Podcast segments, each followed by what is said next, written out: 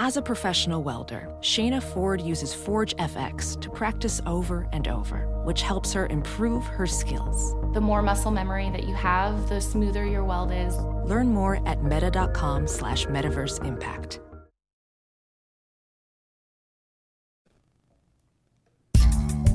You are listening to the 23 Personnel Podcast, where food and sports clash at the goal line. Here are your hosts, Spencer and Michael.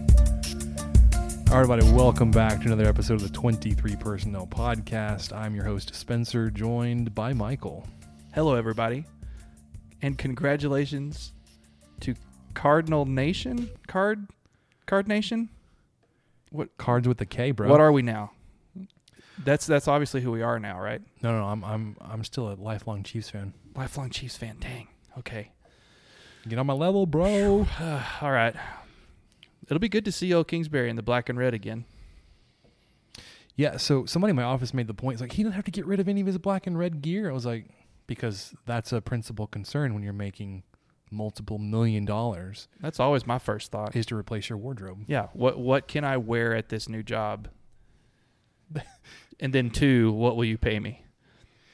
All right, so obviously we're talking about um, Kliff Kingsbury being hired by the Arizona Cardinals. I guess we're jumping right into that. I had that set for much later in the show, but Michael's like, forget that. I couldn't help it. He's in the ten minutes I've been here, he's been on his own his own wavelength. Yeah. Y'all y'all are welcome to join in. It's gonna be it's gonna be an adventure tonight. Um, we are recording Tuesday night. We're actually halfway through the second half of the Texas Tech Oklahoma basketball game. So we are we have the game on on the iPad between us. We will be checking in constantly. Tech is currently down 45 44 with 11:20 left. Yeah. So we're going to be distracted. We will bounce, huh? bounce, bounce, bounce, bounce, bounce, bounce back and forth between the podcast and the basketball game, and apparently really bad puns. Um. So first, let's talk about what happened last night, Michael. Um. The Crimson Tide lost a football game. Of course they did. Saw it coming. Everyone saw it coming mile away. Glaring. Glaring. It they had they had glaring flaws. they were a, uh, a a team that was well overmatched. Well overrated. It's better. It's a better term. Um, something else. Never man. even heard of them before. What were they doing there?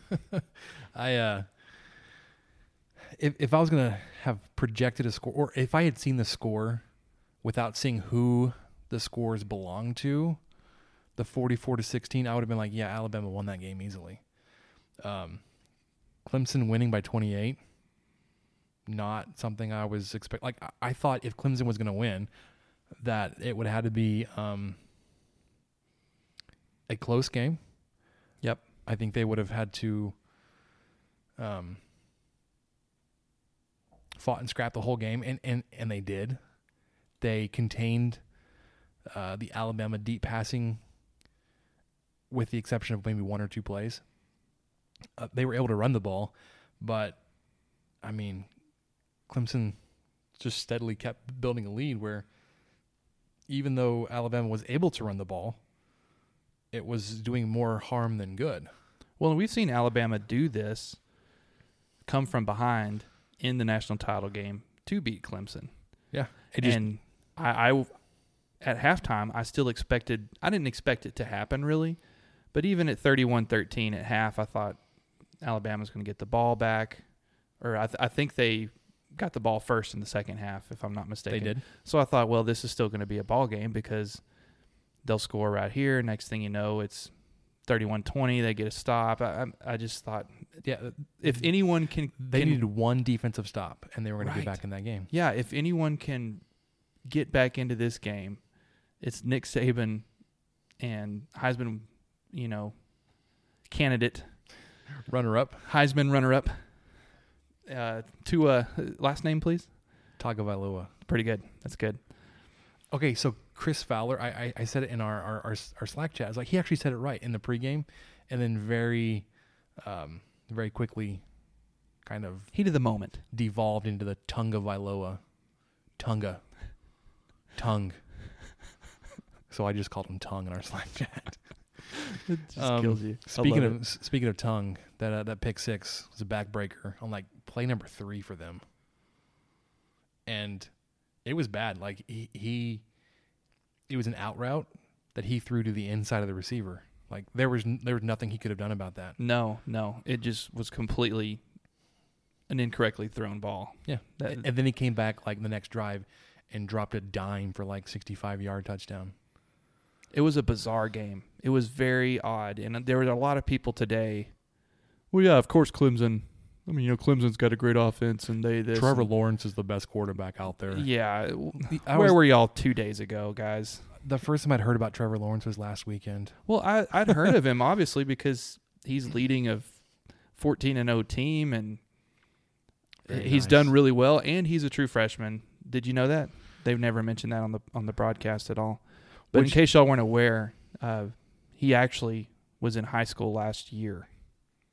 At this time, as we're speaking, Yeah, he was going to his prom or something. That's what they always like to probably say. winter formal, sock hop, whatever the kids do, sock hop. Um, playing Goldeneye. ladies' choice. What's what's that called? Where the girl gets to pick the date instead of the guy. Oh, that's right. Sadie Hawkins. Yep, Sadie Hawkins. Anyways, Trevor Lawrence led the Clemson Tigers to a four touchdown victory over Alabama. Alabama. My Oh. computer's making noise. It is. He's Sorry, got like guys. some some sound effects going. Yeah. Um, and then all I got to hear about today was, oh, poor Trevor Lawrence. He's got to he's got to play in college two more years. He's too good. There needs to be some kind of way to let him into the NFL. It's like, guys, it's been one game. Like if if he was this Well, was- top of mind to to to It was 15 games though. okay, but nobody said anything until today. Oh, Like I didn't hear anything about, oh my gosh, Trevor Lawrence is so good. He's NFL ready right now. He's 17 or whatever he is, 18. He needs to be able to, you know, they need to have some kind of committee to let him in to the NFL. That's news. That's new. Excuse me, new as of today. oh, there's so much of that today though. It's Like so like we were already saying, there's just a lot of.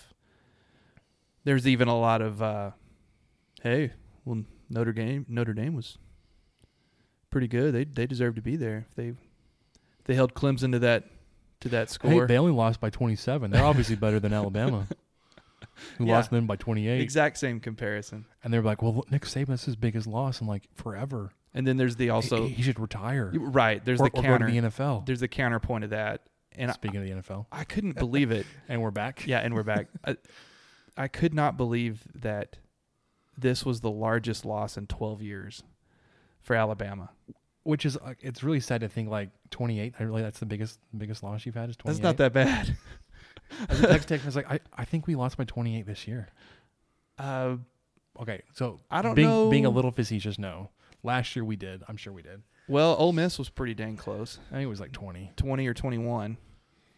Somebody, oh my god, there you go. Block it and then let them get the offensive rebound. Yeah, we're watching the game. Texas Tech did have. the We've got a lot going on. We really need to focus because so far we've Okay. already talked about Tech basketball, the national championship game. Kliff Kingsbury, going to the Kingsbury. Cardinal. We just shut it down. We're almost done with all of our topics. Yeah, let's go to questions. We are eight minutes. Wow, this is like record. We we, we should have like a, a ten minute podcast this week. Okay, Micro pod. Good, and- so and then we can finish to the- the game. we can finish the game. Um. So yeah, just a, a really weird, strange career trajectory. You've got Kliff Kingsbury, kind of going up the ranks and then jumping a step or two, going from offensive coordinator after like a year to being a head coach at Texas Tech. Head coach for us for six years. Got fired after a sub 500 uh, season and career record. Gets hired on as the offensive coordinator at South Southern California. I was about to say South Carolina. I was like, oh, it's I, not, you were I, I not was the right thinking, USC. I was thinking USF. That's Southern where you were headed. California. Nope, that's not good. That's not right. USC. Um, was there all of a month. Maybe it may have been a complete month. Didn't it? Did not coach a down for them. Gave him gave him a little bit more time than Beard gave the Rebels. Nevada. Yeah. Um, and then there was this weird thing that came out from Lynn Swann, the athletic director, that he was not going to allow Kingsbury to interview for NFL positions. Um, and then yesterday we start hearing, well, Kingsbury is interviewing for positions. He's either, or he's interviewed with the Jets, he's interviewing with the Cardinals. So he's either gotten Swann's permission or he's resigned, which would have been a, a, a power move. Yes. And I, I don't know if there is any confirmation yet if he did resign before he took this position or not, but um, very quickly interviewed with both NFL teams today, and then the Cardinals, Arizona Cardinals with a K, Cards Got King hashtag, um, wrapped up their their head coaching search and tabbed Kliff Kingsbury as their next head coach. I I don't know how to feel about this because I don't know like the realm of NFL coaching. I think all of the the knocks on Kingsbury as a head coach in college still apply, especially early on, taking on Texas Tech without any like a huge network.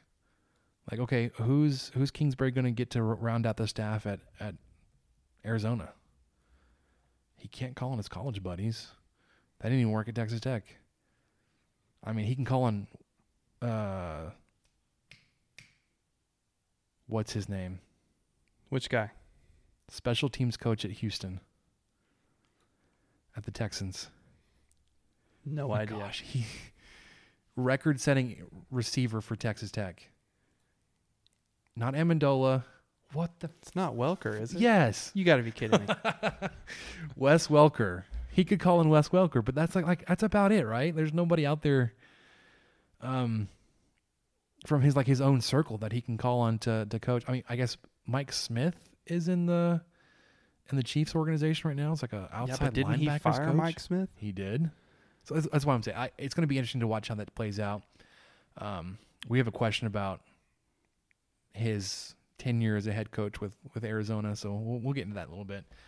Before we get into um, Texas Tech basketball anymore or football, there was some baseball news that came out today. Our own Josh Jung, third baseman, infielder, superstar, projected first round draft pick, was named to the 2019 Perfect Game slash Rawlings preseason All American first team. It's quite the honor. It is. I'm I'm sure that's not going to be the only one. We're like a month away from beginning of the season. Man, it's we, we- sneaking we up. Had a, we had a, a, a schedule printed out and put, posted on our, our bulletin board at the office. I was like, man, that's coming up. it really is. And you got those like really interesting opening series against uh, Oregon and then Kentucky. It's gonna be great. But then like I I was looking at like the rest of the conference home schedule. Maine. Hopefully Maine's coming back, right? I don't think they are. Oh. But like no, I mean like the conference schedule. You got like Kansas, TCU, Oklahoma State. So there are a couple That good TCU series. series will be really O- Oklahoma State, but then you're you're on the road at, at Texas. You're on the road at uh, Kansas State, which was a really fun series last week last year when you put up like 70 runs on them. It was at the same time of the spring game. You remember that? Yes, I do. We went to one of the games. It was like They just 27 to one. Like, all right, let's go to the spring game now. Right. I remember that. Um, and then, like I said, on the road, Texas, Oklahoma, Baylor. No, you host Baylor this year because you were at, you started conference play with them last year. Anyways, that that's sneaking up um, here pretty soon.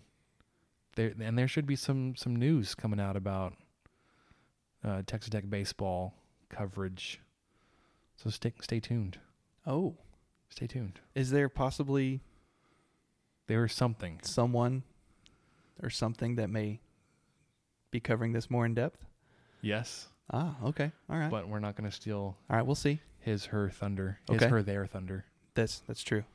um all right let's talk about basketball because the game is on texas tech has retaken the lead 51 to 48 with six and a half to go struggling in the half court oh just got hacked good job odie got Um, hacked by number 35 who looks like Oh my gosh, he's so ridiculous, Manek. is he a, is he a Larry Bird descendant? I don't know. His hair is ridiculous. He's got this really stupid looking best mustache. No, oh, that mustache is great. Oh, and then we turned it over stupidly. Good job, Francis. That's where Um, we. That's where I get the Larry Bird comparisons. Just that The sweet mustache. stash. Oh, it's not a sweet stash. Like Burt Reynolds had a sweet Oh, well, stash. of course. Well, and Kurt Russell and Kurt Russell. the whole cast of Tombstone. Okay, but Sam Elliott. Manek. Paxton's Paxton's was a little lacking. It, it, yeah, it still is. But Paxton's was the was. No. What do you mean? Still is. It still is lacking. R.I.P. Bro.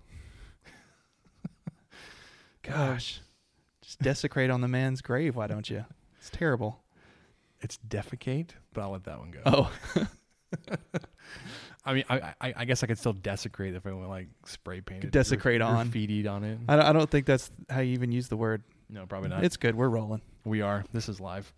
Um, number eight, they rose into the top ten of the AP poll. Also number eight in the basketball power index. Haslametrics has it low teens, like 11, 12, 13 ish. I have to look at it. The Haslametrics doesn't love you as much as the other ratings do. Yeah, Um, and they they are they're really volatile. It seems like. They they are they are pretty pretty uh they're updated frequently, so they're current. Um but a little change in anything is a wild swing in the Haslametrics. Not that um you know, you're dropping into the 20s or Well, close. unranked, We're seventeenth on on Haslametrics as which I just pulled it up. Okay, here's the thing. I watching this team struggle, I, I I go back and forth. Sorry, struggle offensively. I go back and forth. Like, is eight too high? Is is eleven too high? Um, but our boy uh, Graham Couch finally ranked Texas Tech in the AP poll. He did not. Yes, he did. Where did he put us? Uh, eighth or ninth. Be- because because they played a true road game, so they Oh. finally were eligible to be ranked. The blessed road game. So speaking, I mean, speaking of the road game, guess who is, according to his made up um, criteria for being ranked in the AP, is still not on his list. It's Duke, isn't it? Duke, number one Duke. They play their first true road game tonight. yeah, they're playing Wake Forest. Um, and then he got really snarky in his article, like his his uh, That latest doesn't sound like Graham. his latest um Oh look, Manek scored another three with his stupid hair. It's the What- stash, man. That that was catch him on the uh the camera under the goal as they're running back and his just hair's like bloop bloop. It's flopping around like It's a beautiful. like a toupee. It's like a mane. Um Oh, nice move. under ooh nice. Culver, with the reverse on Manek on the baseline. Uh two point lead, four minutes to go. It's getting down to it. Um what was I saying? You were talking about Graham Graham Couch. Couch. Yeah, so he was talking about he's like if you have a problem with me not ranking Duke, instead of like him saying uh, this is just the way I I I rank teams, he said send me a uh, a copy of your email to Mike Krzyzewski telling him he should play a road game. Yeah. I was like, dude, you, you can't even like defend like your own stance anymore. He's like, no, you need to go after Duke. You need to go after Coach K. It's like what a tool. and one. Suck it. Culver again. How many points does he have? I'm going to pull that up. Um, I'm on top of this, guys. we are. I do this for y'all. Culver We currently do everything for you, the listener. with 18 points. About to be 19 playa. Four for four from the line right now. Stepping up for his and one shot After the commercial. after break. this timeout. Gosh, dang it. Okay, so speaking of BPI, our newest addition to taking the planes, Kyle Jacobson, has been On fire. on fire. I was gonna say dropping heat, but that's not that. it's not really what I was. Gonna say.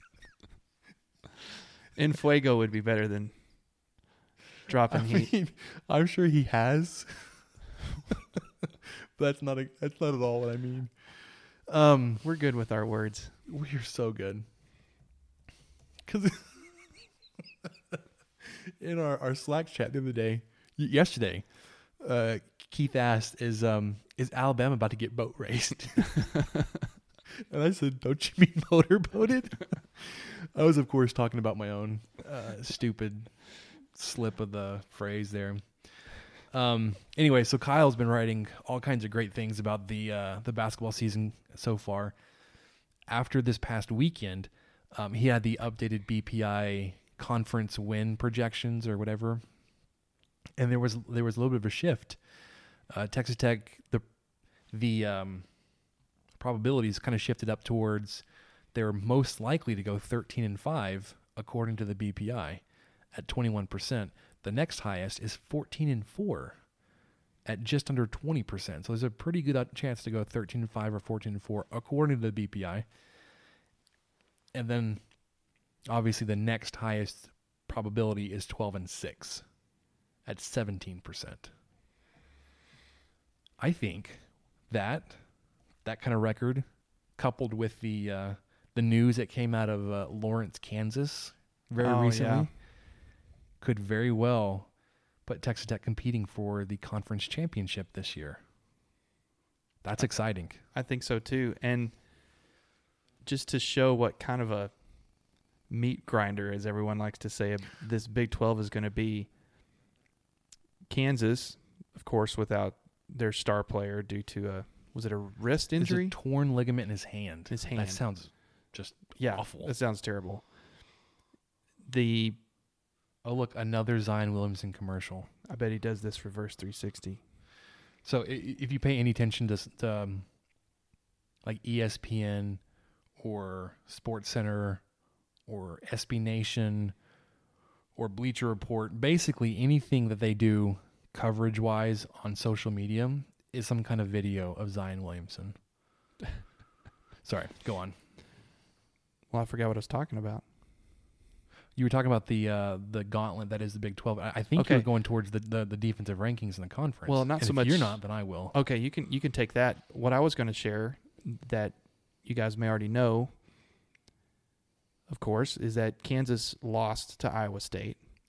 And not by yeah, by saying not by a little, but by a lot. That's Of course, seventeen. yeah, I mean Kansas had their star player out, of course, but so then you think, gosh, Iowa State may really, you know, they we I already thought they were talented. I'd already picked them to be third in the Big Twelve just last week, and then tonight they go and lose to Baylor by three. Well, it was on the road though. They were they were in Waco. But it's gonna be a, it's gonna be a really interesting like top four race in the Big Twelve. I think it's gonna be Kansas still gonna be up there, Texas Tech, Iowa State, and then excuse me, you're gonna have a fourth. Could be Oklahoma. It could be Oklahoma. It could be TCU. Could be Texas. Um, the Okla- top end, Oklahoma State beat Texas tonight. so maybe not Texas. So that's, Oklahoma that's what I'm like saying. that's where we're going back to the meat grinder argument of good gosh. Um, you're going to have to just like we've been saying for a few years, you're going to have to play a really good game of basketball every night no matter where you go.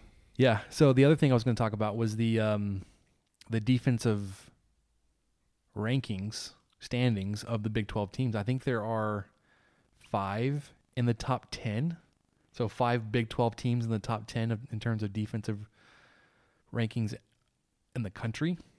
You've got Texas Tech, Kansas, Oklahoma, Kansas State, and Iowa State. I I think this is in Kyle's first article from this week just talking about the gauntlet of always having to go against a really tough defensive team basically every week.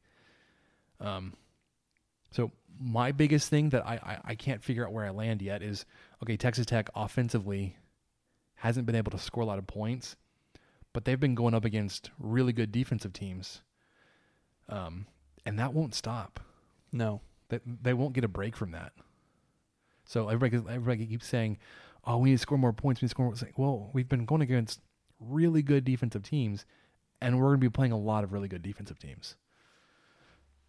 By the way, Texas Tech has a five-point lead, two and a half to go. Um, ooh, that's an offensive foul. Um, so the most recent game was this weekend against Kansas State.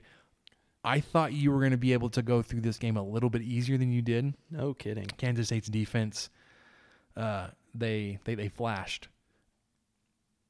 Which credit to them, they got down by 14. Or it was like 14-0. It was a it was a touchdown. It was two touchdown lead. I think their largest deficit was 16 points right before half. Um, second half though, this game was was like it was a completely different game. It was a, in our notes. I got it as a tale of two halves. Um, in the first Agreed. half, It was dominant. Kansas State shot 23% from the field. Second half, 42%. That's a big swing. That's 20 that's 20 points. Sorry, 20% points. Um and then their defense just came out like in the first half you shot 25 field goals. In the second half you only shot 13. I mean, you you were obviously you were you were outscored because you had a, you had a pretty good lead in the second in the first half. Ended up winning the game by six. Um, the thing that saved you though is Kansas State could not hit a free throw. They were 15 of 14. no, Yeah. they can't be fifteen of fourteen. Means they nope. hit more. Than, Nope. 15 to 24. Yeah, they were like sixty Sorry. something percent. Um, you shot twenty three free throws in the second half. Now you you made fifteen of them, but in a game where you shoot thirty one free throws and you make twenty three, I you can take twenty three of thirty one. Um, especially against an opponent that's not hitting their free throws. We got to bring up our boy Moretti. Dude had a career day. Career day, stepping up. Had some some tweets High in scorer. Italian come out. Yep. from uh I guess his his uh previous professional not professional but the teams that he's played for or been affiliated with previously in Italy have been tweeting in Italian about Moretti because this dude's a, a baller. Um, dropped 19 points. He led all scorers that day. Mooney had 14. Culver and Owens both had nine. Culver and Owens also were very nearly, they both very nearly had double double. Um, I think Owens had eight rebounds. Culver had seven. So Wow. That was one of the highlights of the game, seeing two guys not named Culver in double digits, and especially Moretti having the day he had. And I would like to apologize in advance because I went to Costco during the second half what are you doing? thinking that, oh, well, this is. This is well in hand. You know, Tech is ahead 34 19. It's Michael's fault, everybody. It, it could be. It could be. So I I just wanted to get that out there. No, we didn't lose the game, obviously. No, no, the but Red it- Raiders are 13 and 1, Yep. 2 and 0 in conference play. Striving for 14 and 1. Sorry, go on. Getting pretty close.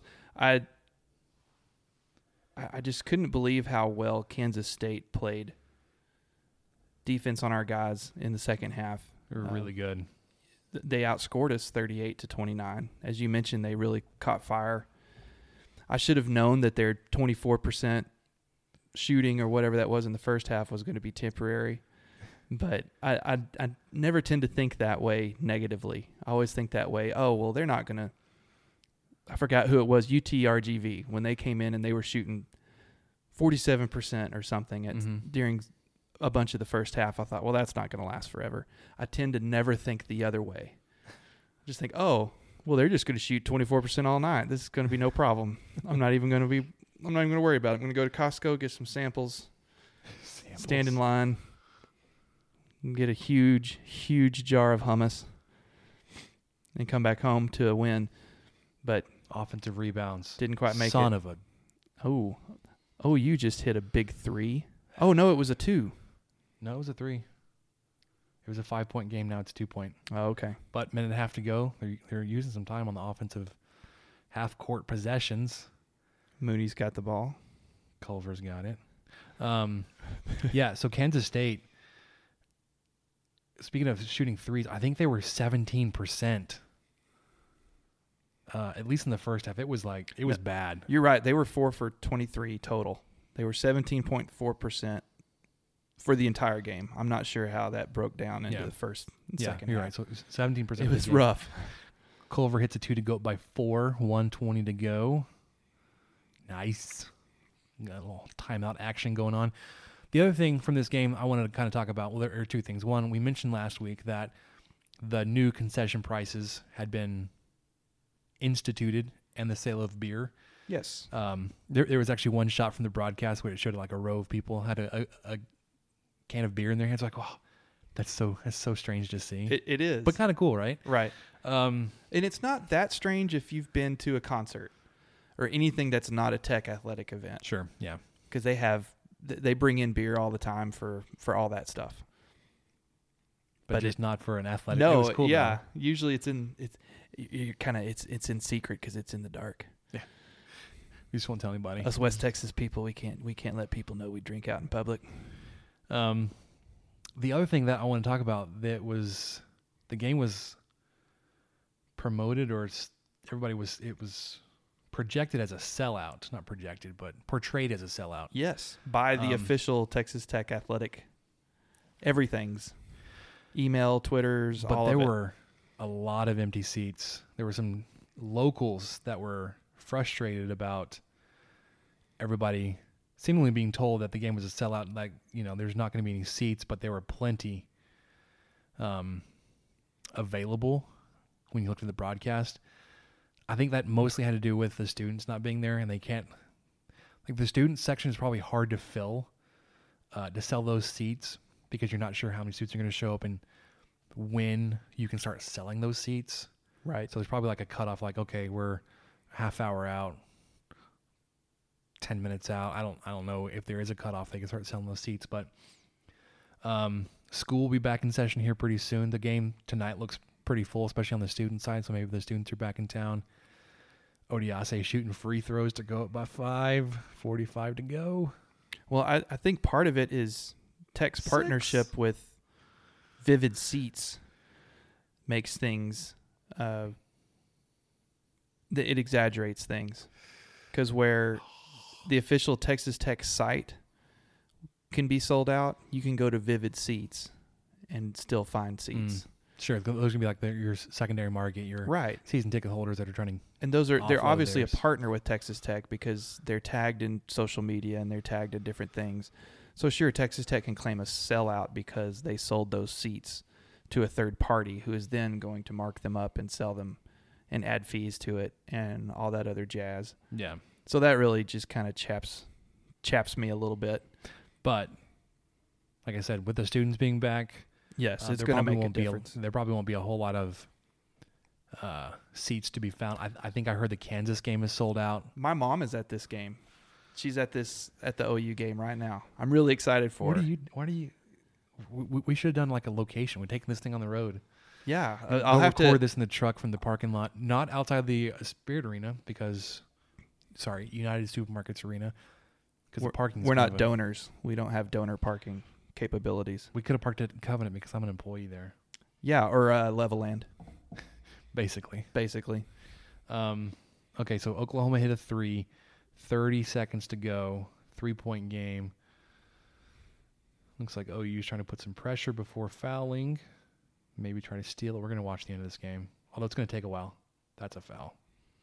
Good job, Moretti. Ah, and it's Moretti. He's He- going to drain him. he dropped his shoulder into the chest of Calixte, number two. It was a, it was a good move. Um, he he he'd gotten double teamed, and he was he was turning to get to break free of it, but it, it looked like he he knew there was somebody there, so he dropped his shoulder into his into his chest and got the got the call to get some shots. Twenty one to go. Moretti's hitting his first free throw. For those of you that watch the game, you're like, "Oh my gosh, I, So we know. I, I- know what's happening, or I don't know what's happening. Um, Moretti drained them both, as I predicted. you didn't say it though. I did. Don't let him hit another three. Oh, clanged it I said he'll make them both. out of bounds. Tech Texas ball. Tech ball with 13.8 left, up by five. The It's gonna be a good game.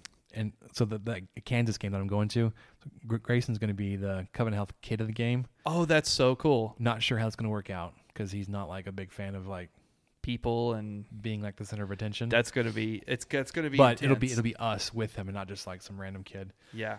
Um, but really, we did that so we can get tickets to go to the game. Gosh, that's great. it's gonna Because be, that be a lot of that fun. game's been uh, that's been hard to get tickets for a while now. I, th- I think they've only been in, on Vivid seats for a long a long while, and I don't even know how much they cost, but it's a lot. Uh, I as far as our upcoming schedule, s- speaking of Kansas, you have it up here. yeah Saturday we play UT. in Austin. Only way you're gonna be able to see that is if you turn on the the hated Longhorn Network. This is where I have a problem. One of the few problems I have with Hulu Live is there are there is no LHN. It's also a a, a, a joy to know that I don't pay 37 cents a month or whatever to feed that monstrosity, that egotistical channel of garbage. Okay, so we were inbounding the pass, somehow got fouled, and we're shooting more free throws. Hit it. Who's that? Owens. That's, That's Culver. Culver. Up by six. Um, so he- he- here's here's where the things with, with Haslametric uh, is updating. Currently, this game, according to their uh, their metrics, is projected as a loss for you. The UT game? Yeah, um, 58.25 to 49 sorry 59.42 Well, that's pretty close. That's a pretty Oklahoma close game. Oklahoma misses the three and tech rebounds runs out the clock texas tech wins 66 to 59 moves to 14 and 1 14 and 1. i'm going to go ahead and update the name on the twitter account It's January 8th that Texas Tech has won 14 basketball games. you know who else has won 14 basketball games duke they won tonight Oh, so Couch can finally rank them. finally the ranked them. nation can rest. the the nationwide horror, the nightmare is over.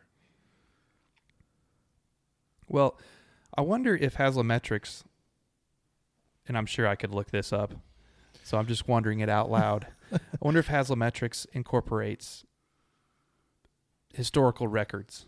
They do, they do. So that would explain. I think um, one of the things, one I can't remember which one exactly it is. One of the um, who is he waving to? The team, students. There are students on the floor. They did they rush the court or did he just welcome them out? No. So he's down in front of the Oklahoma bench. So he got down to near the student section, and then sorry, Chris Beard got down to the student section, waved him onto the court for the Matador song. It's, it's kind of cool. yeah, that is cool. Not like they rushed the court, No, they just came out. but he invited them out. Yeah, That's he, cool. He wanted them to, to come to come hang out and oh, don't I love sway. this. I love this man. I'm so sorry. There were some there were some there was some Aggie swaying going on during the Matador song. I I do not approve of that. It's it's only like three people, man. Just chill. Yeah, but they're in the front. Stand of heights of victory they're in the front of everybody. for honor evermore. Long live the Matadors. Come on, man. You're not gonna sing with me? No. All right. Um. So yeah, on the flip side though, back to the Texas game, BPI still has you at a plus percentage of winning this game, fifty-eight percent. Um. And then the next game on the schedule, it'll be so there's only be one game between now and when we record again. Next Wednesday, 16th, we'll be back home against Iowa State. So you're gonna you're gonna know pretty much who you are really early on. Um, you know, you've already played West Virginia, you played Kansas State, you played Oklahoma, you're to play Texas and Iowa State. Like, only team you're missing from the, the top tier is Kansas, and you're going to Right. get them here pretty soon. Um, that home game against Iowa State currently is a, a narrow margin of victory according to the, excuse me, Haslametrics. BPI, however, gives you a, a pretty significant favor there. Um, you're favored 74.1%. I think the game tonight against Oklahoma is 78. Um, so some interesting, uh, yeah, it's it's the next line in the notes is the game against Oklahoma tonight. You're right. 66 to f- 60. Look look how close that one was. Wow. And it was 66 to 59. Yeah. 78.2% according to the BPI. Um, so according to our our uh, our good friend and professional radioer Ryan Hyatt, numbers are bad for radio, and I would equate podcasting to radio a little bit in that it's hard for probably listeners to follow along with as many numbers as we throw at them. One of the only things I probably agree with him on. However, we just went through a bunch of numbers, so we we've done worse. Th- There were some football previews. There, it was literally twenty minutes numbers. of going through charts and I think it was the Iowa State one was the one we really we really hammered in some all Big Twelve records or not records but statistics yeah, it was going into. Ames. Um, so yeah, you uh, you win tonight, live on the podcast. That's exciting. I, I would have been a lot more cheering. There would have been a lot more noise It's an instant reaction of sorts. in the middle of a podcast. You didn't. Um, I, I'm not. I don't. I'm not like prepared for an instant reaction. Oh, me neither. If you're looking for it, you're probably not going to get it right now. Because as instant as we like to say that is, there's some still some prep, at least some stat gathering, so we can have informed discussion. We could talk just briefly, kind of some some uh, big ticket items on the old box score. Culver, of course, the high score on Tech's uh, side, and of just in general, with 23. 23 points, perfect from the line, seven for seven, eight for 13 from the field. Moretti came in next, stepped up. He he started out with.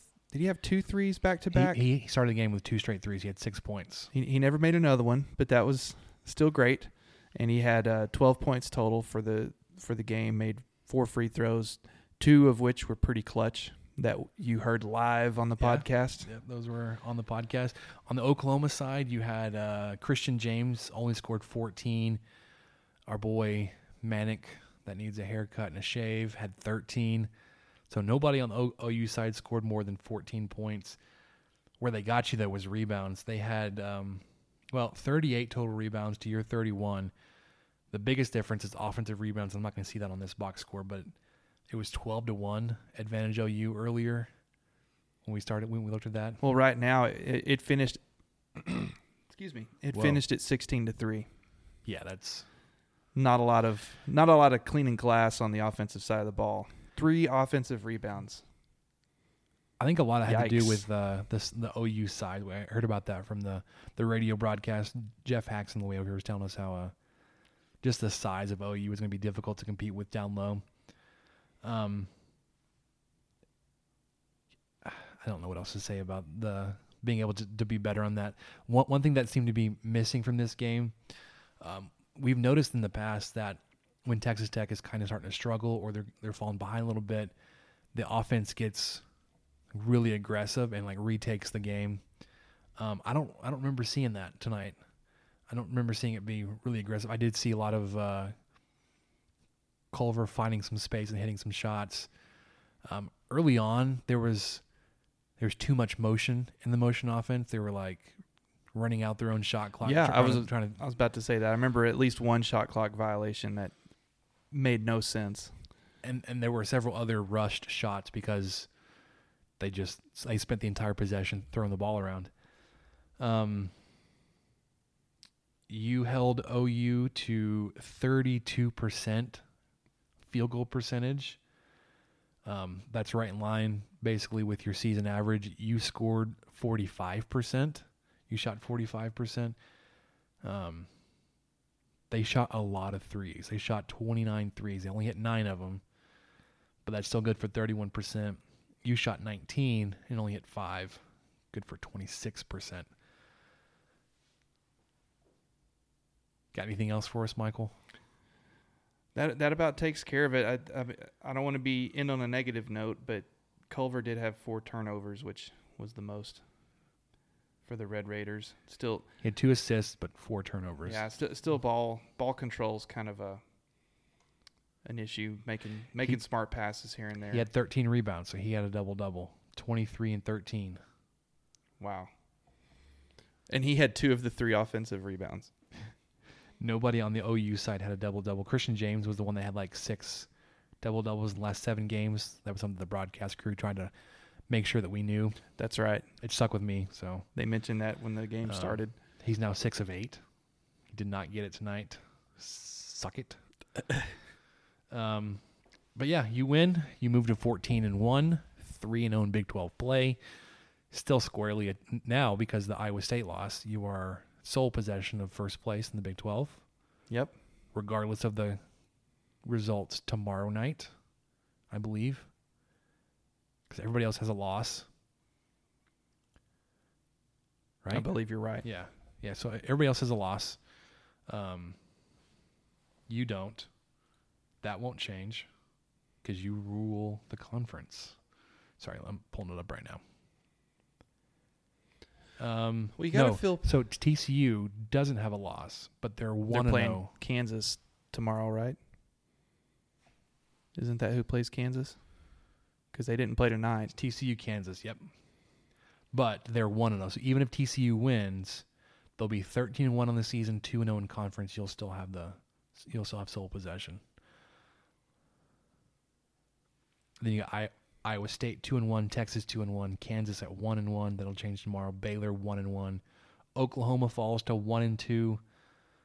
But being so early in the conference play, they'll they'll rebound from that. They've lost to hopefully the two top teams in the Big 12. Yeah, because they they lost to Kansas by seven, lost to us by six or seven, seven. 66-59. Um, Got to feel pretty good going into Austin. What do you think? I do. You just got to figure out how to uh, to play smart on the road. Um, you did kind. Uh, I, I wouldn't say you played smart on the road against West Virginia because you you fouled them 25 times. It's kind of how they play, but you got to be able to not do that. You can't survive games like that. West Virginia is not as good as they were last year. Texas is a better team. You foul them 25 times, they're gonna they're gonna walk away with this with a comfortable victory over you. Yeah. They'll make 17 or Us. 18 of those Excuse me. instead yeah. of 14 out of 32. or whatever stupid Whatever line it horrible was. stat that was. um it's it's one of those things like as good as you are there there really is just no taking a break or taking a breather on, on the conference schedule you know you you wish you could you be like uh, oh, we- we've got Ah, we're just going to Fort Worth this week. No big deal. we've got Kansas State I say that we already played them um TCU was a, was a pretty good example except but even so. I mean, you just we, we, it's, we've got it's we've kind got- of a home game, We've we've got the Cowboys at home. We're we're, we're good this week. right? But no, Right. like we've seen Oklahoma State will reach up and, and, and, and tag somebody.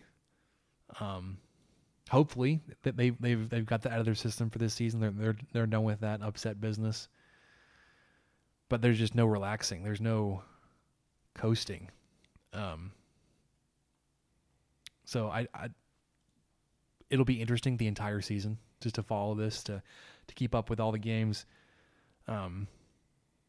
Because if you miss a game or if you have an off game, it's really gonna make it tough. I mean, you- you're three and zero, and you're like, man, we have so much work to do. I mean, yes, you have 15 games left. I understand that, but like, you lose a game, you're like, you could drop to like the middle of the Big 12. Yeah. Be difficult to recover from. Sorry, I'm readjusting, trying to get comfortable over here. Do you want to talk about some football?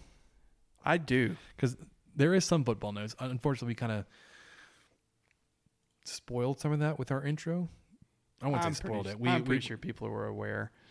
No, I mean spoiled our football discussion that we had scheduled here in the notes, talking about Kliff Kingsbury being named the Arizona Cardinals head coach. It's the news of the day. I have my pulse on America. Finger on my pulse of America. You have your finger on the pulse. Finger of the pulse on No. America. Oh my gosh. Facepalm. Which you you have to say. I was trying to think of another way to say it wrong and I couldn't. palm on the face. Um, Palm on the pulse of the finger of America. the finger of America, everybody. Freshman cornerback Adrian Frye has been named to the to the Football Writers Association of America Freshman All American Team. That's good. That's his third postseason honors this season. He was also named All Big 12 by the conference coaches and by the AP, the Associated Press writers, back in December. So last month, um, Frye, you would think, figures to play a pivotal role in the defense going forward with your, uh, your coach Patterson taking over. It's Keith Patterson, right? I'm not. I'm not Yes, like It's Keith. this is like misassociating that with our our own Keith Patrick no, you're good. of staking the plains. Yeah, it's Keith Patterson. Keith Patterson. So Adrian Frye's going to be a big part of the defense moving forward. He had what six interceptions this year? And I don't know how many batted passes. Passes defended. Yeah, He was up there. It, it was impressive just to see how he could. He wouldn't even turn his body completely, but he could turn his head and somehow that left arm would come up, or it, he was just able to knock those passes down just when you thought that he wouldn't be able to get to it. Yeah. It, it was especially as a a freshman, definitely a big deal. Yeah. Um, speaking of defense, though, we, we did talk about the uh, the announcement of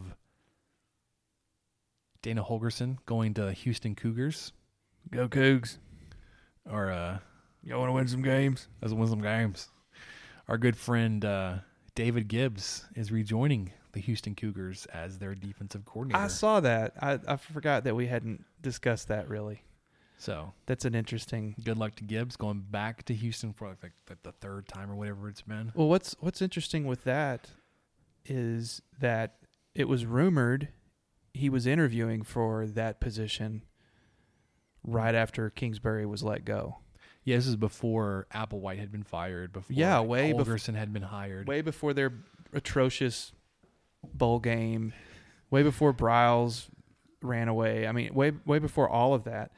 This is It was while Briles was supposedly being considered for Texas State. baby brows. Yeah, Kendall. Kendall. Kendall. Kendall. Well, Kendall. Kendall. Get in the truck, Kendall.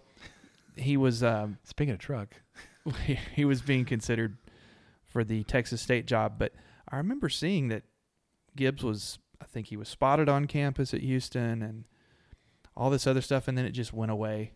And then I was very surprised to see it come back after a coaching change. he must like camped out there at the football facility. He may have just never left. just like held, held up a picket sign. All right, ah, all right, Defensive coach for right, David. hire. Dave, just just we're good. You, come on in. I'm gonna hire you just just so you can go home. Just get off our doorstep. Holgorsen just went out and just Gave him a. gave him the exact same pitch. Hey David, You want some games? yeah, you want to you want to go win some games? Let's win some games. Drinking sugar free Red Bull and win some games. Uh, th- that's gonna be an He's a interesting, whiz on small engines. interesting dynamic on the sideline to watch those two work together. It's going to be pretty fiery because Gibbs is fiery, but he- you just he's don't. A, he's a fired up individual. as- and- you didn't get to see it as much because Kingsbury kept such a. well, I was gonna say He was the only one who was allowed to talk to anybody. Right. Gibbs would get fired up on his own accord, right? But he never like got laid into. You Right. never saw Kingsbury just Do your job or something, you know, something like that. You never job. saw that. uh, Holgorsen, I, I don't know. He might throw his visor at him at some and scream in his face and shake a Red Bull. Good. Just do it. shake it up and pop it and just hold it Oh, over. that's terrible. That'd just be so disrespectful. Because you know Gibbs is not a tall man. he can get like just the hand over his head pretty easily and just. Um. Matt Wells, head coach, Texas Tech head coach Matt Wells, is at the AFCA coaches convention. It's the annual convention they hold every year. That's what annual means, by the way. Uh, it's in San Antonio this year. The Riverwalk, been there. Great conference center. Yep. Don't know what's going for. Oh, so there are some tweets coming out, and I, I I didn't I didn't pull them up. I was I put the notes document together on my phone because we have Google blocked at work. Oh, it's that's the dumbest thing. that doesn't make any sense at all. So I was doing this on my phone. Like I was like, I'm not gonna start, try to search through all that, the tweets, but there was some live tweeting of Matt Wells' presentation, some really great stuff. Um, the Staking the Plains Twitter account retweeted a lot of those quotes. So if you want to, you want to hear some of those, those quotes, you want to be able to get fired up uh, to run through a wall, scroll through the Staking the Plains Twitter feed from Monday afternoon. Man, You see that. Um, I had training at work this week, so I've missed a lot of stuff. I need I, I need to do that. I'm gonna do that right now. I'm just kidding. Um, the other thing that, that would come out of this AFCA convention is that's usually when a lot of the the final touches of a coaching staff are put together. It's a net, big networking networking event. Um, leading up to that, Wells did hire and announce the hire of four new members of the staff, one coach, and three what did you call it? Ad- Administrative positions. Yeah. Um, Paul Randolph is your assistant coach, defensive line. Um, most previously, we Texas Tech hired hired Randolph away from Memphis. Um, but he he came over to Memphis. Oh my gosh, Memphis with Mike Norvell, coached with Patterson at Arizona State. So there's a connection there. Um, and then Antonio Huffman. This guy's an interesting story. He played for Texas Tech, finished up his career 2006, I think it was, and then moved into the coaching side. Uh, immediately was was on the Texas Tech staff for a couple years. Then went to East Carolina with Ruffin McNeill, and then uh, when Ruffin got fired, went to be a similar position that the chief of staff position he has now at Washington State with Mike Leach, who had first given him his opportunity in 2007. a lot of a lot of connections there. So, but he's back at Texas Tech, chief of staff. This is the one that is in charge of travel, the recruiting camps, um, That's a big job. all that kind of stuff. So, That's a lot of logistics. Yep. A lot of people to float around, figure Well, out where you- they got to where to go, how to how they get there. a football team for an away game, you're traveling like 80% of your team. So you're, you're flying, what, 85 players.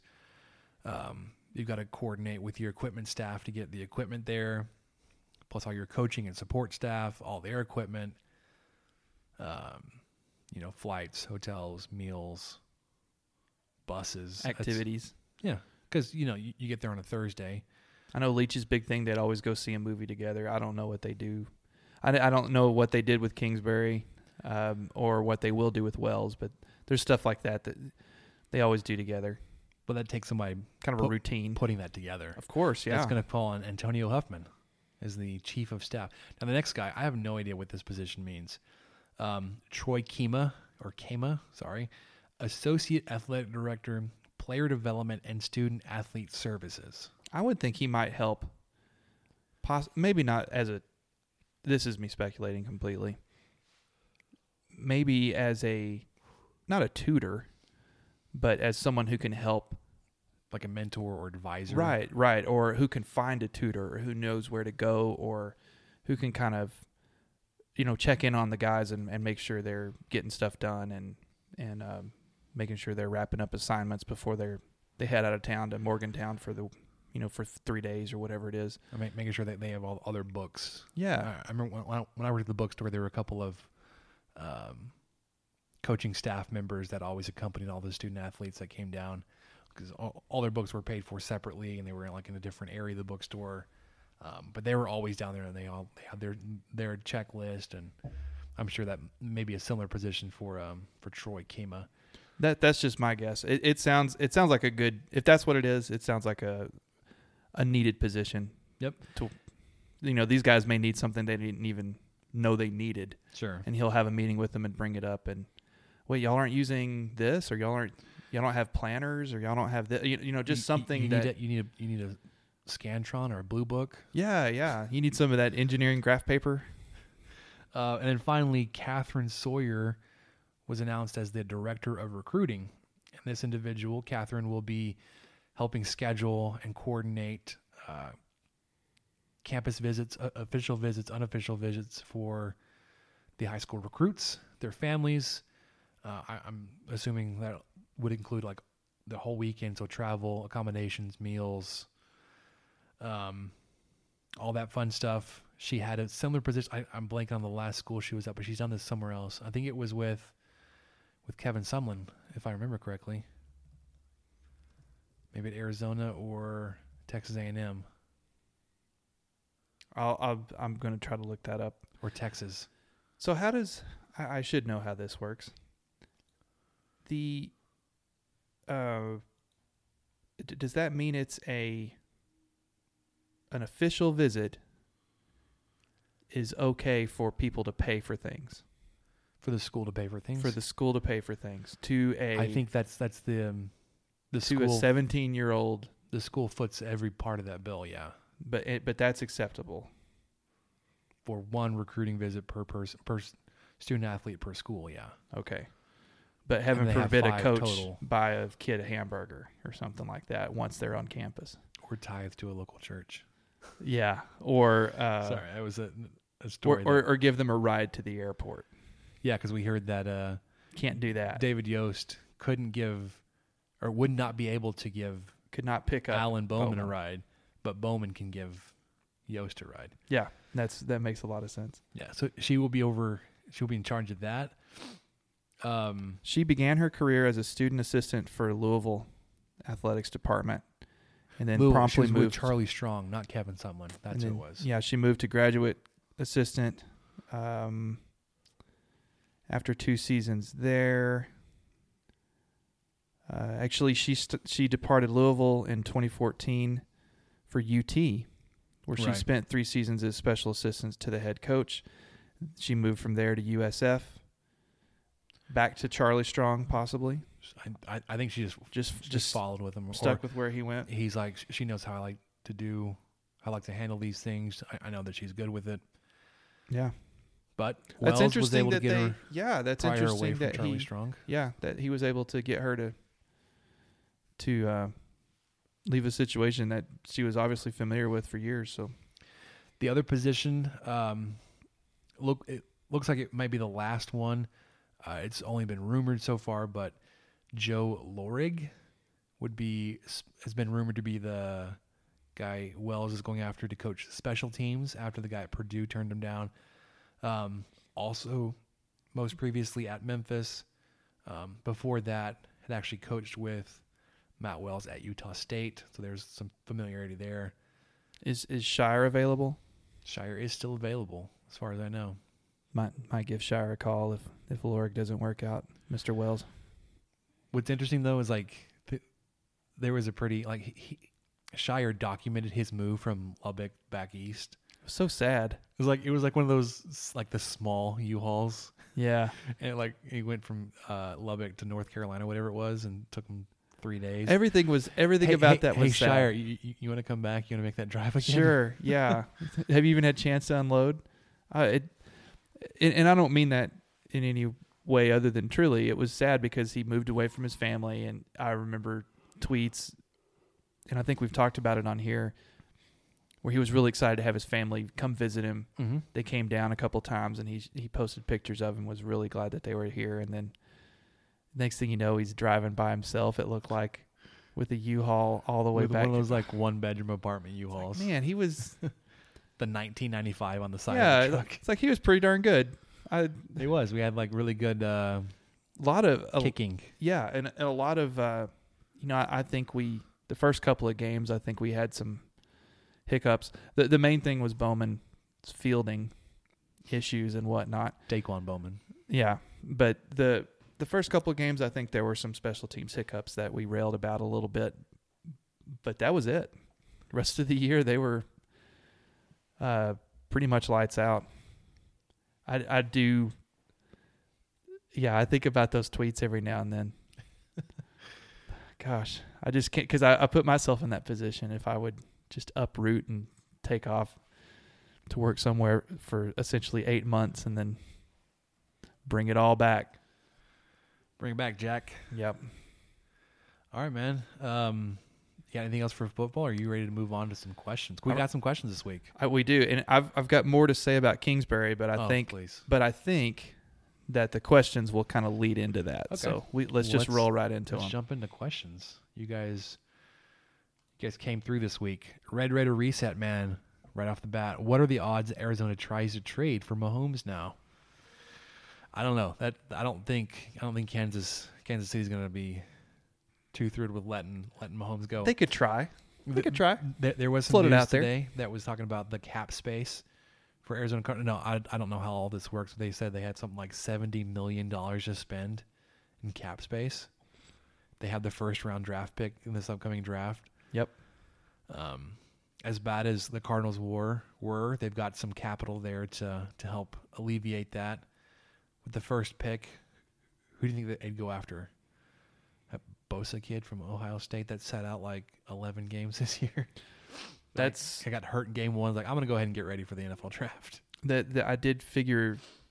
Uh, I, I did see that there was another question kind of getting more in depth into draft picks, so I, I found an article, and that was exactly who they mentioned first: uh, Nick Bosa, Josh Allen, or Quinnen Williams, to try to bolster the defense a little You, bit. I, I've, gosh, I'd, I'd, have a hard time saying no to Quinnen Williams if he's available. I mean, at, at number one, obviously Well- everyone's available, but also Unless num- he missed the bus, he's available. at number one though, you, you wonder if there was like any uh, uh, draft day, the movie, kind of antics where you could trade down, trade you know from one, and pick up like two first round picks from like top five, and like maybe back into the first round. It's and get- possible. and get like some real good dudes. Well, you should you should ask that next question because that's basically kind of what uh, Jody was trying to figure out.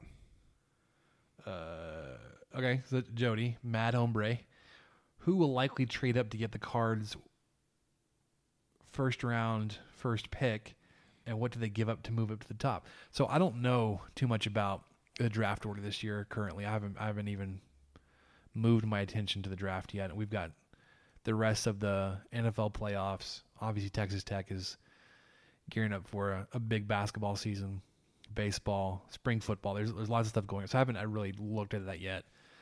Um, and none of the draft day trading ever makes sense. Like I, I never really see it coming. I, I'm not like tuned into that, so I don't know if I can answer Jody. I've I've got a, I've got a little bit, and that's only because of said article I looked up because of this question.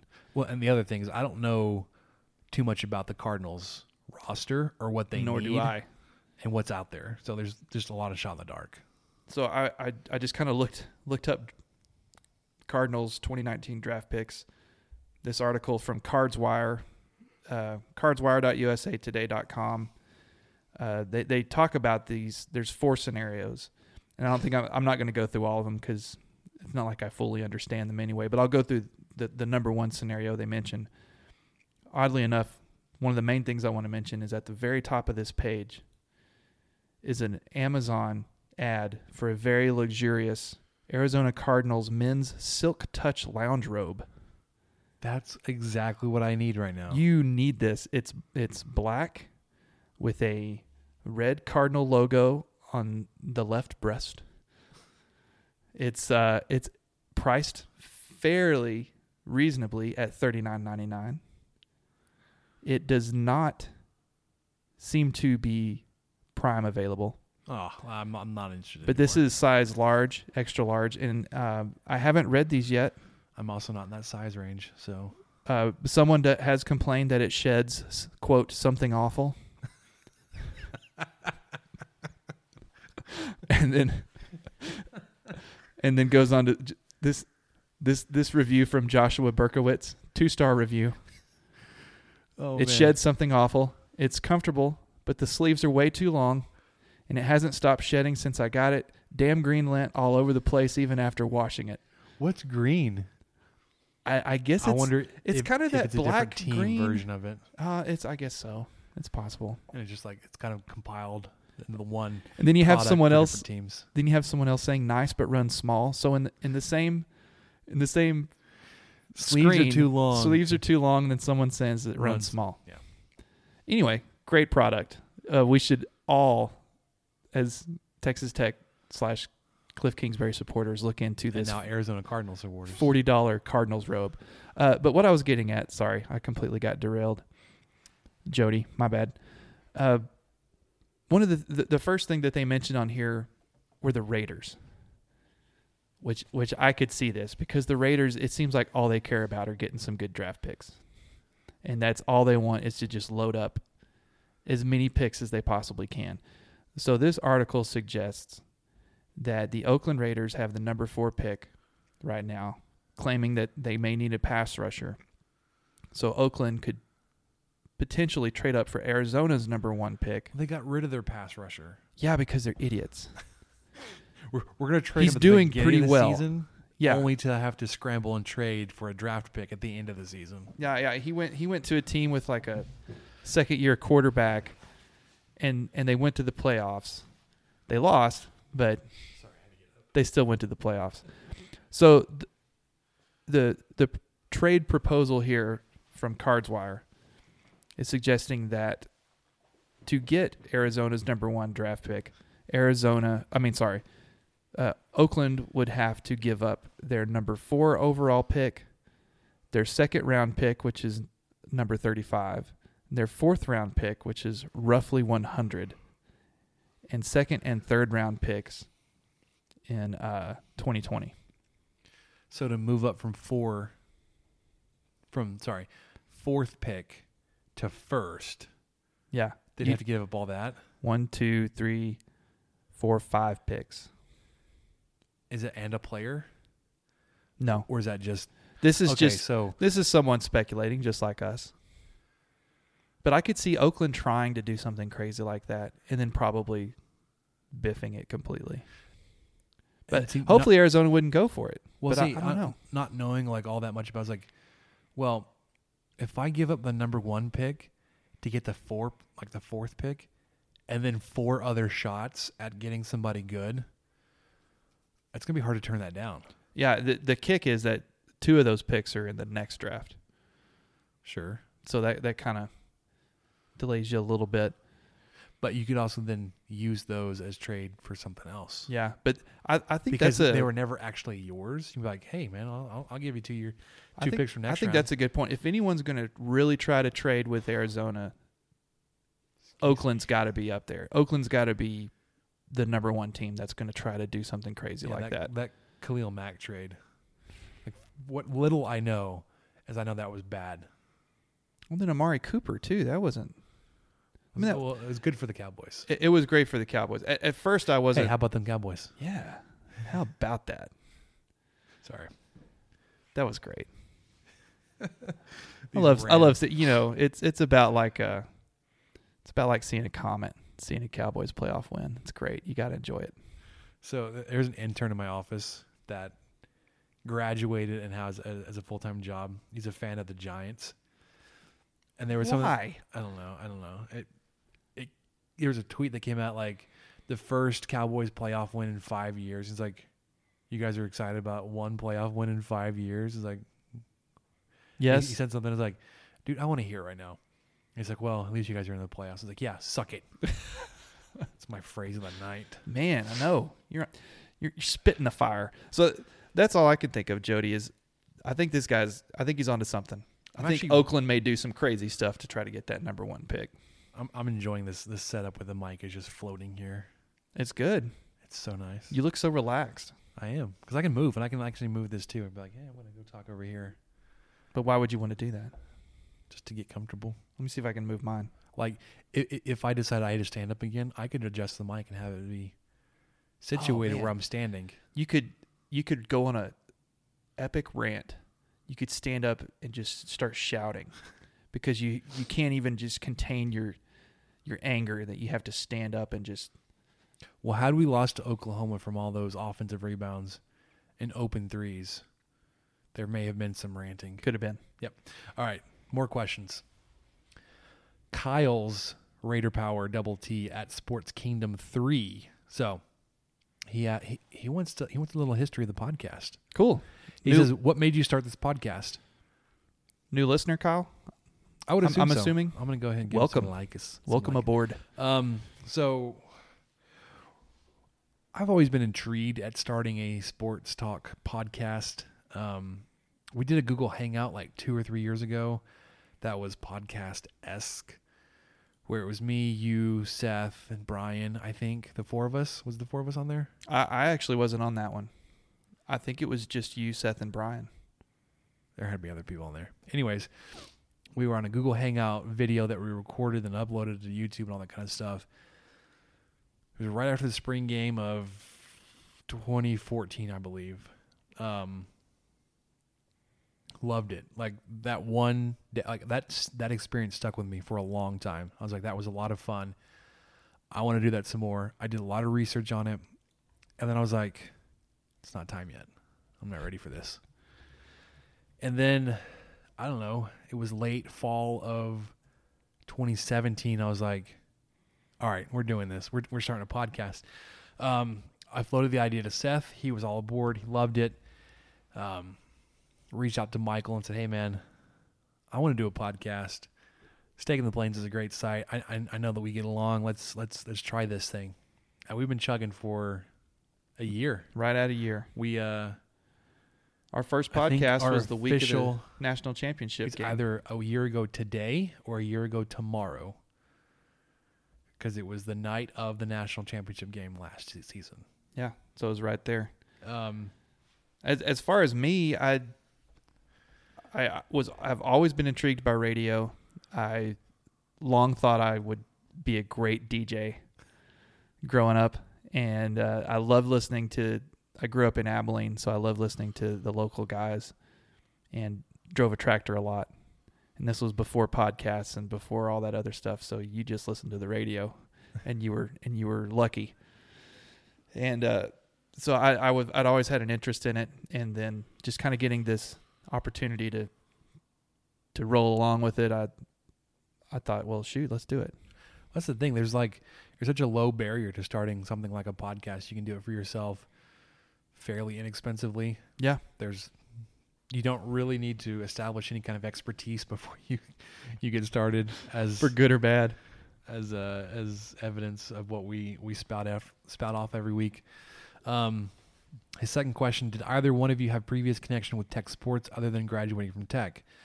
So, as a student, I I, I don't even remember how I started doing this or why I thought it would be a good idea. I started my own sports blog, um, and I started writing some really janky WordPress site. Um, and I reached out. I was air quotes interviewing Texas Tech football players that were on campus. Um, from a compliance standpoint, I I don't see why it would have been a bad idea, but I'm not certain that I wasn't violating some kind of NCAA rule. uh, I mean, we were both tech students, so just me talking to a tech student. But I remember one of the first ones was me talk. I, I talked to Ben McCroy a lot. Um, and then from that, I think there was some interest there on, on Twitter too that I was asked if I would be interested in writing for Red Raider Sports, the rivals affiliate for Texas Tech. I wrote for them for it was a football season and a recruiting cycle. So it was like August of 2010 through February or March of 2011. So a good, I don't know, six, seven months. Um, decided I wanted to try something else. Not that what I was doing was very difficult or very hard. I mean, as a single contribute individual contributor, there wasn't a whole lot of expectation on me as a student. Um, there, there were a lot of interesting stories I got from that, a lot of experience. I covered the recruiting cycle that included the signing of DeAndre Washington, Kenny Williams, Jace Amaro, uh, that group. So I got to talk to all those guys. Um, interesting. Uh, you you probably won't remember this unless you were like really keyed into recruiting at that time. Late fall of that season, Kenny Williams he had been committed to Tech for a long time. Stopped responding to everybody. All like the recruiting outlets stopped answering their phone calls. Stopped giving interviews and then there's this tool that works out of um, the and then the it was either Texags or the twenty four seven Sports for A and M. Started some rumors that he was flipping his commitment from A and M to Texas Tech. Um, and the guys that I worked for at Red Raider Sports is like, hey Spencer, he's we haven't ever been ever ever been able to get a hold of him. You have just keep trying to get a hold of him he eventually did answer one of my phone calls and said, "Hey, I don't know what that's all about. Um, I'm not I'm not flipping my commitment to A and M. I'm I'm 100 percent committed to Texas Tech. I just didn't want to be I didn't want to be harassed as much on the phone." Said, "Turns out that was a mistake, not answering phone calls because it got a whole Makes it worse. Um, so I got to kind of break the stories. Like, no, no, no. The guys at A and M, from the source, Kenny Williams, he says, no, that's not true at all. Um, DeAndre Washington as a recruit was really cool. I had a a story kind of. It was probably my fault. I probably delayed it. It was like I had to go and, and do it like over a holiday. It was either like the Wednesday before Thanksgiving or like Thanksgiving Day.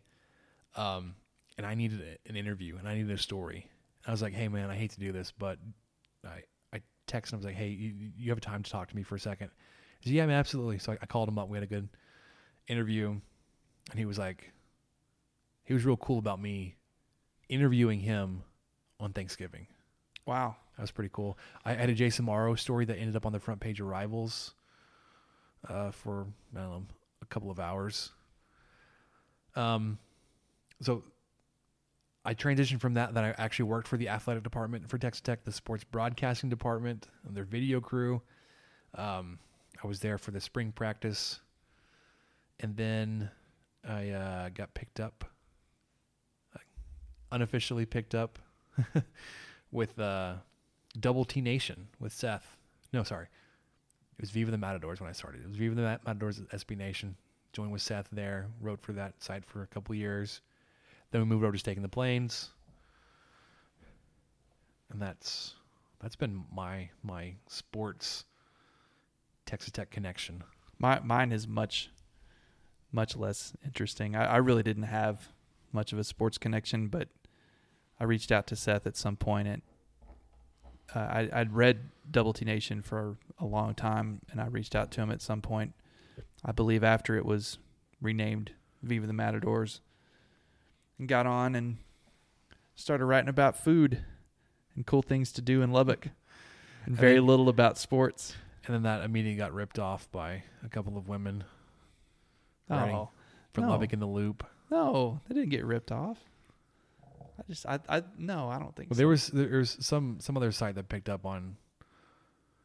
There was that. and I think the guys that took over for Viva the Matadors r- ripped off your story idea. Uh, what's, what's happening? That may be that may be more true. No, uh, I think Lubbock and the Loop's just always been about. They they just write about all the cool stuff that's going on. I like the I like those those guys. They're really they're really good.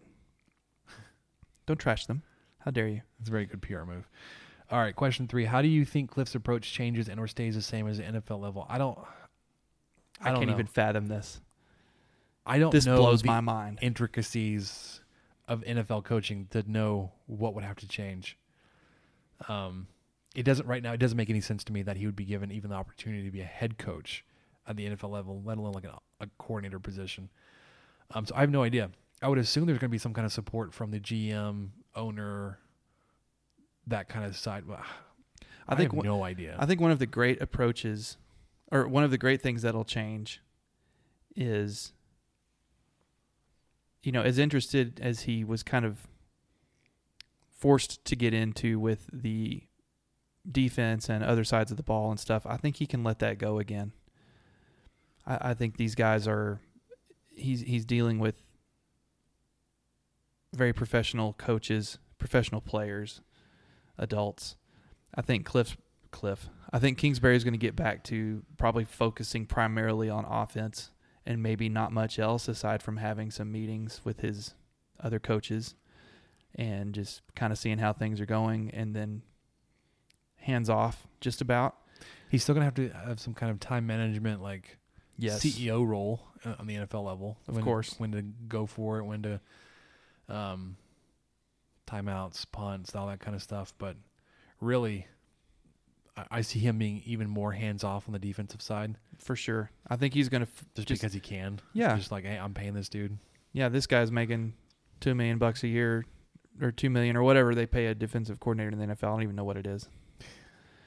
They make Eh, a lot of money in the NFL. Yeah, they, you make a lot of money, and there's like uh, I believe it was Kyle pointing out in our Slack chat today, or, or it was Keith. There's only 32 people in the world doing this job, so there's only Two of 32 defensive coordinators in the world yeah. So th- 30 working for the NFL. 32 NFL head coaches, two of them, Texas Tech. That's alum. right. That's right. One of every 16 NFL head coaches are Texas Tech Red Raiders, baby. It's practically half. Yep. I I, I think that's going to change quite a bit, and then also his approach.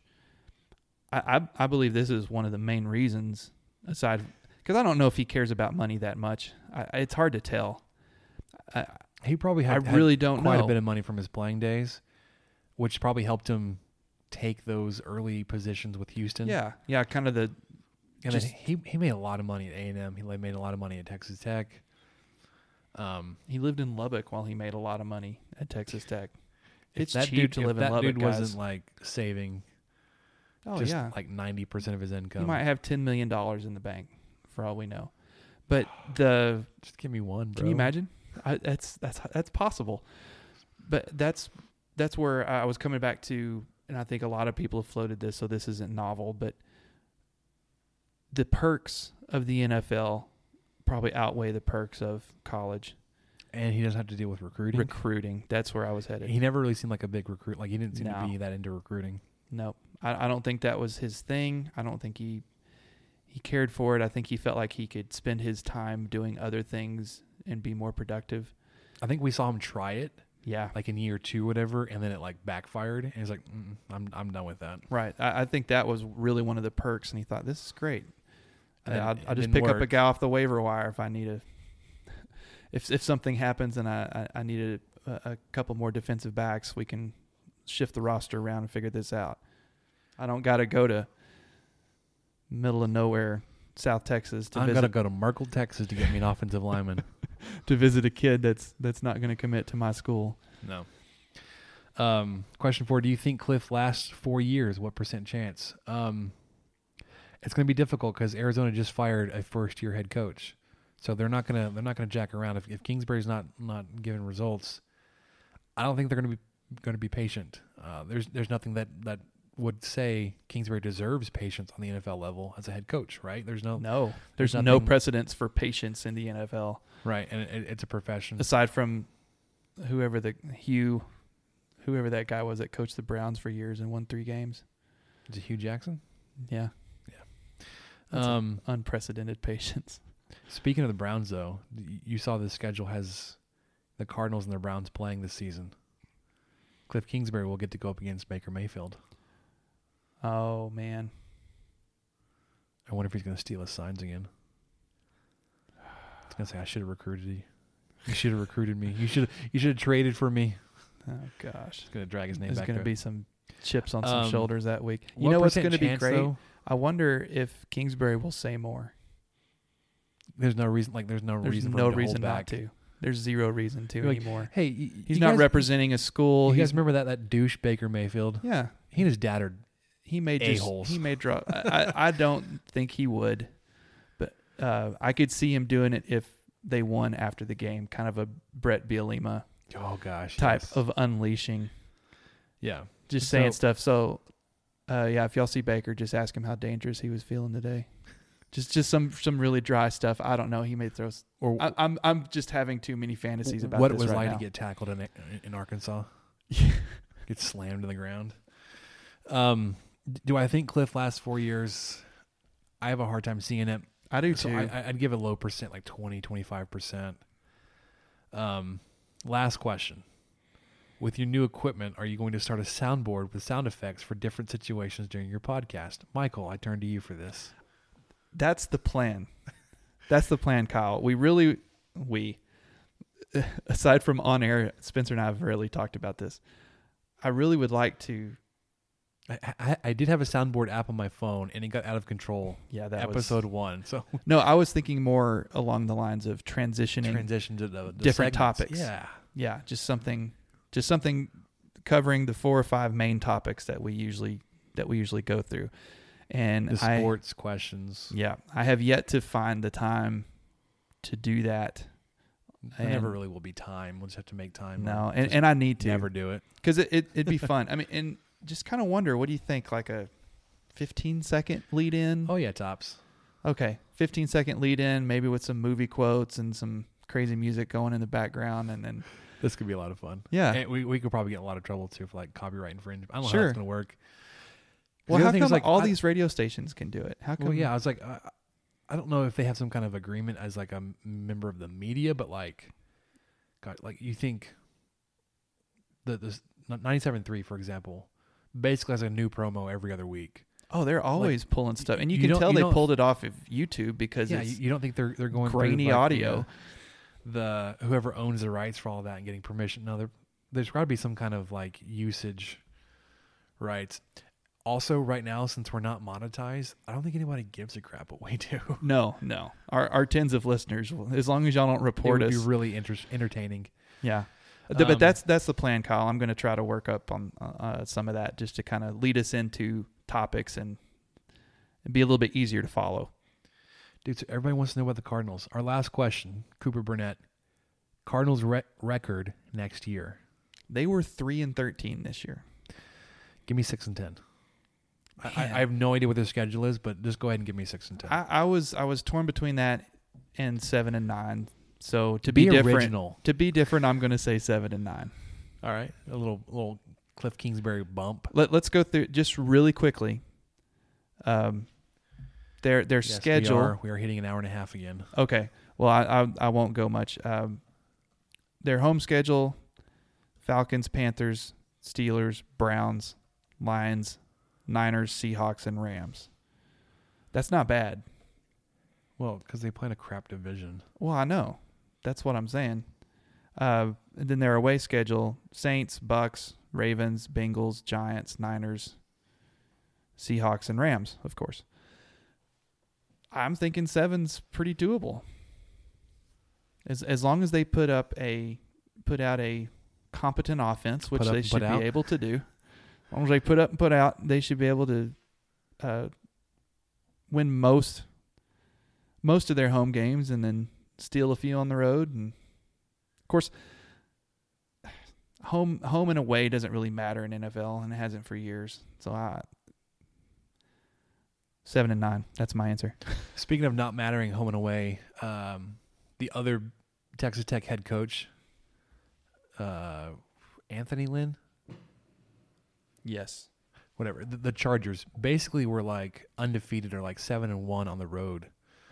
Basically saying NFL for the Chargers there was no home field advantage that really hurt them. Yeah, it's it's been one of those things that's been explored a lot. So for a obviously, anecdotal evidence on one team from one year disproves everything that's been established up until this point.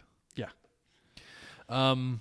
So, Michael, what did we learn, or have we learned anything? we learned that you can go 35 and 40 at Texas Tech. And get an And NFL head coaching position. Coach coach the dang dang. Cardinals. That's nuts, man. I, I still can't believe it. I still feel I, I I don't know what to feel. It's like, is that is this good for Texas Tech? I don't know. Is this is this good for the Cardinals? it, it remains to be seen. It remains to be seen. It could be a great gamble. Who knows? He may be fantastic at it. it's like you know the guy works his butt off. It's almost surreal to be like, okay, our head coach is now an NFL head coach, Yeah. and we fired him. Yeah. I just we fired a guy no idea how this is going to go. who's a current NFL head coach. Who got who got the said NFL so take that, Houston, eight and four. We just fired a head coach so we can go be a head coach in the NFL. Yeah, yeah, that's that's that's how we take things serious. We fire guys Seriously. to go eight and four. I that's that's what I like. Hey. Cougs. yeah, you wanna you wanna go win some games? He's never going to live that down. Go win some games. Let's, go, win some games. Let's go, Cougs. French fries with mustard. But I, I that's what I learned. It just still is so bizarre to me. I, I really think, of course, you know, Kingsbury doesn't listen to us, and neither does Zaire Smith. He should. But I really thought, I was really th- hoping that Zaire Smith would have stuck around because I feel like he could have developed a little Dude, bit could you more. imagine this team with Zaire Smith on Oh it too? man, Adam just tweeted me or texted me that the other day, and somehow I hadn't thought of that until he said it, and it just it made my eyes turn into just saucers, just dreaming of the oops. Just think of the alley oops, man. The oops alone. Between him and uh, Tariq, oh gosh. blocks and ups for days. Well, and then um, just think how much better Culver got in the offseason. Dude, he's so much better this year. Yeah, And I, I don't know if that's because he was playing the shadow of Keenan Evans and Zaire Smith.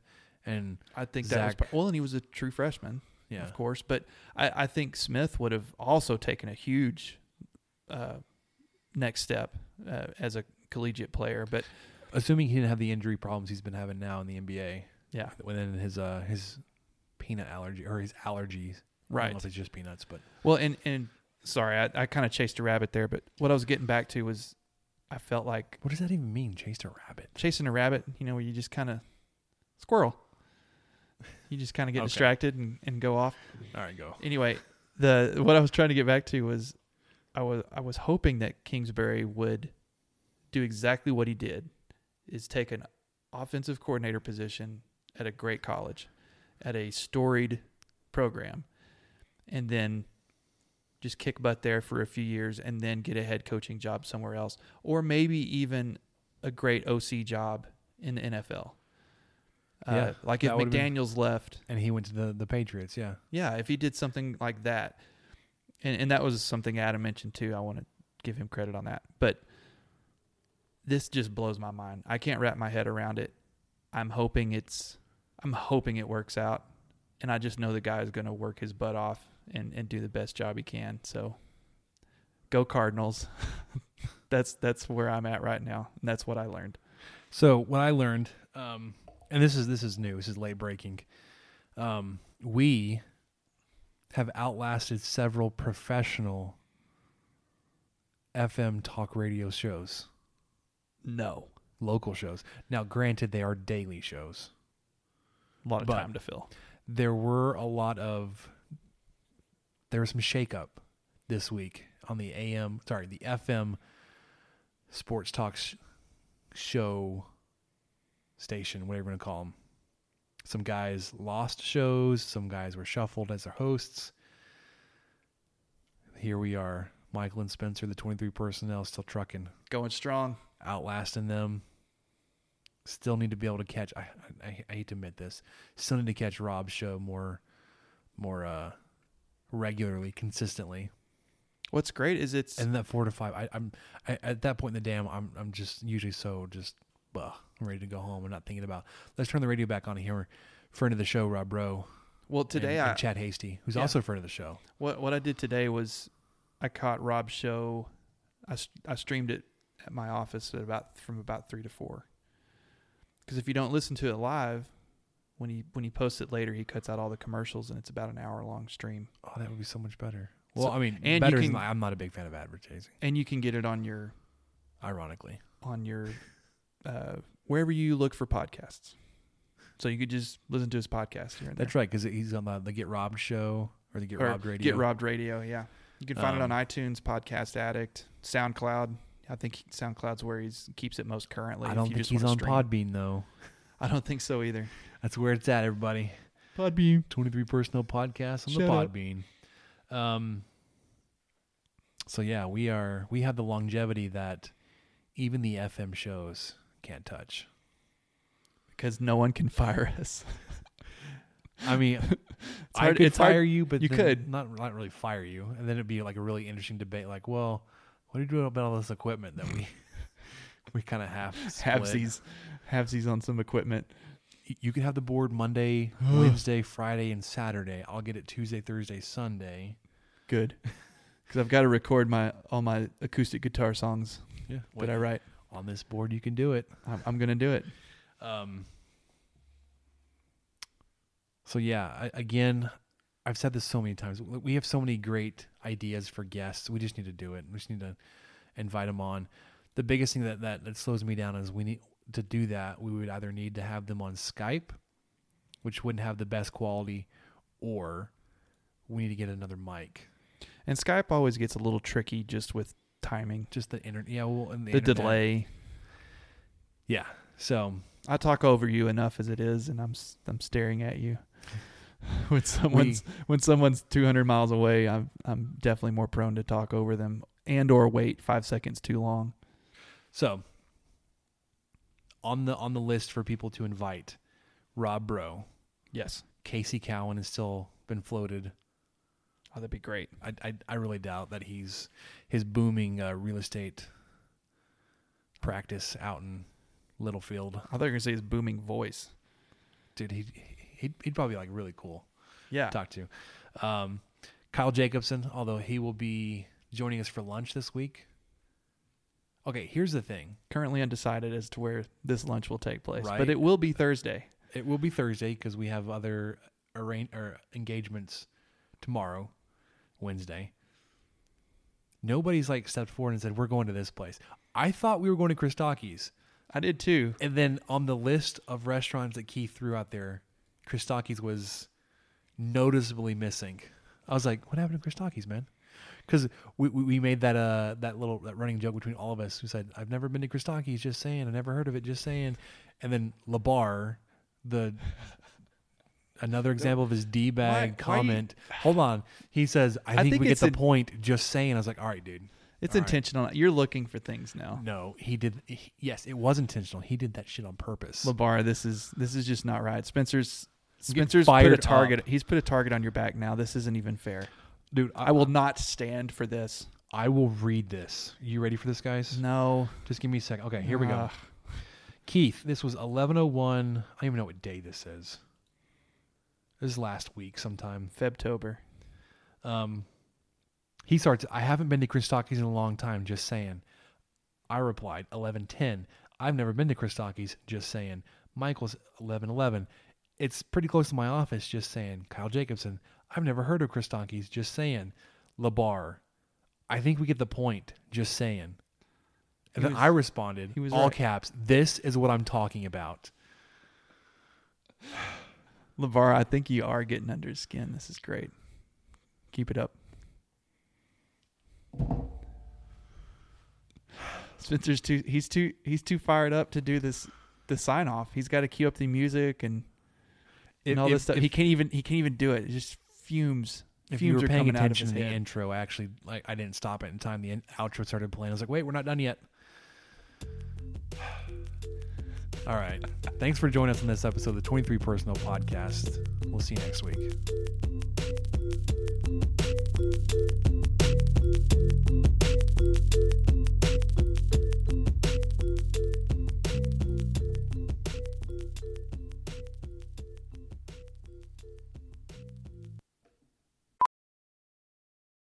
VR training platforms, like the one developed by Fundamental VR and Orbis International, are helping surgeons train over and over before operating on real patients. As you practice each skill, the muscle memory starts to develop. Learn more at meta.com slash metaverse impact.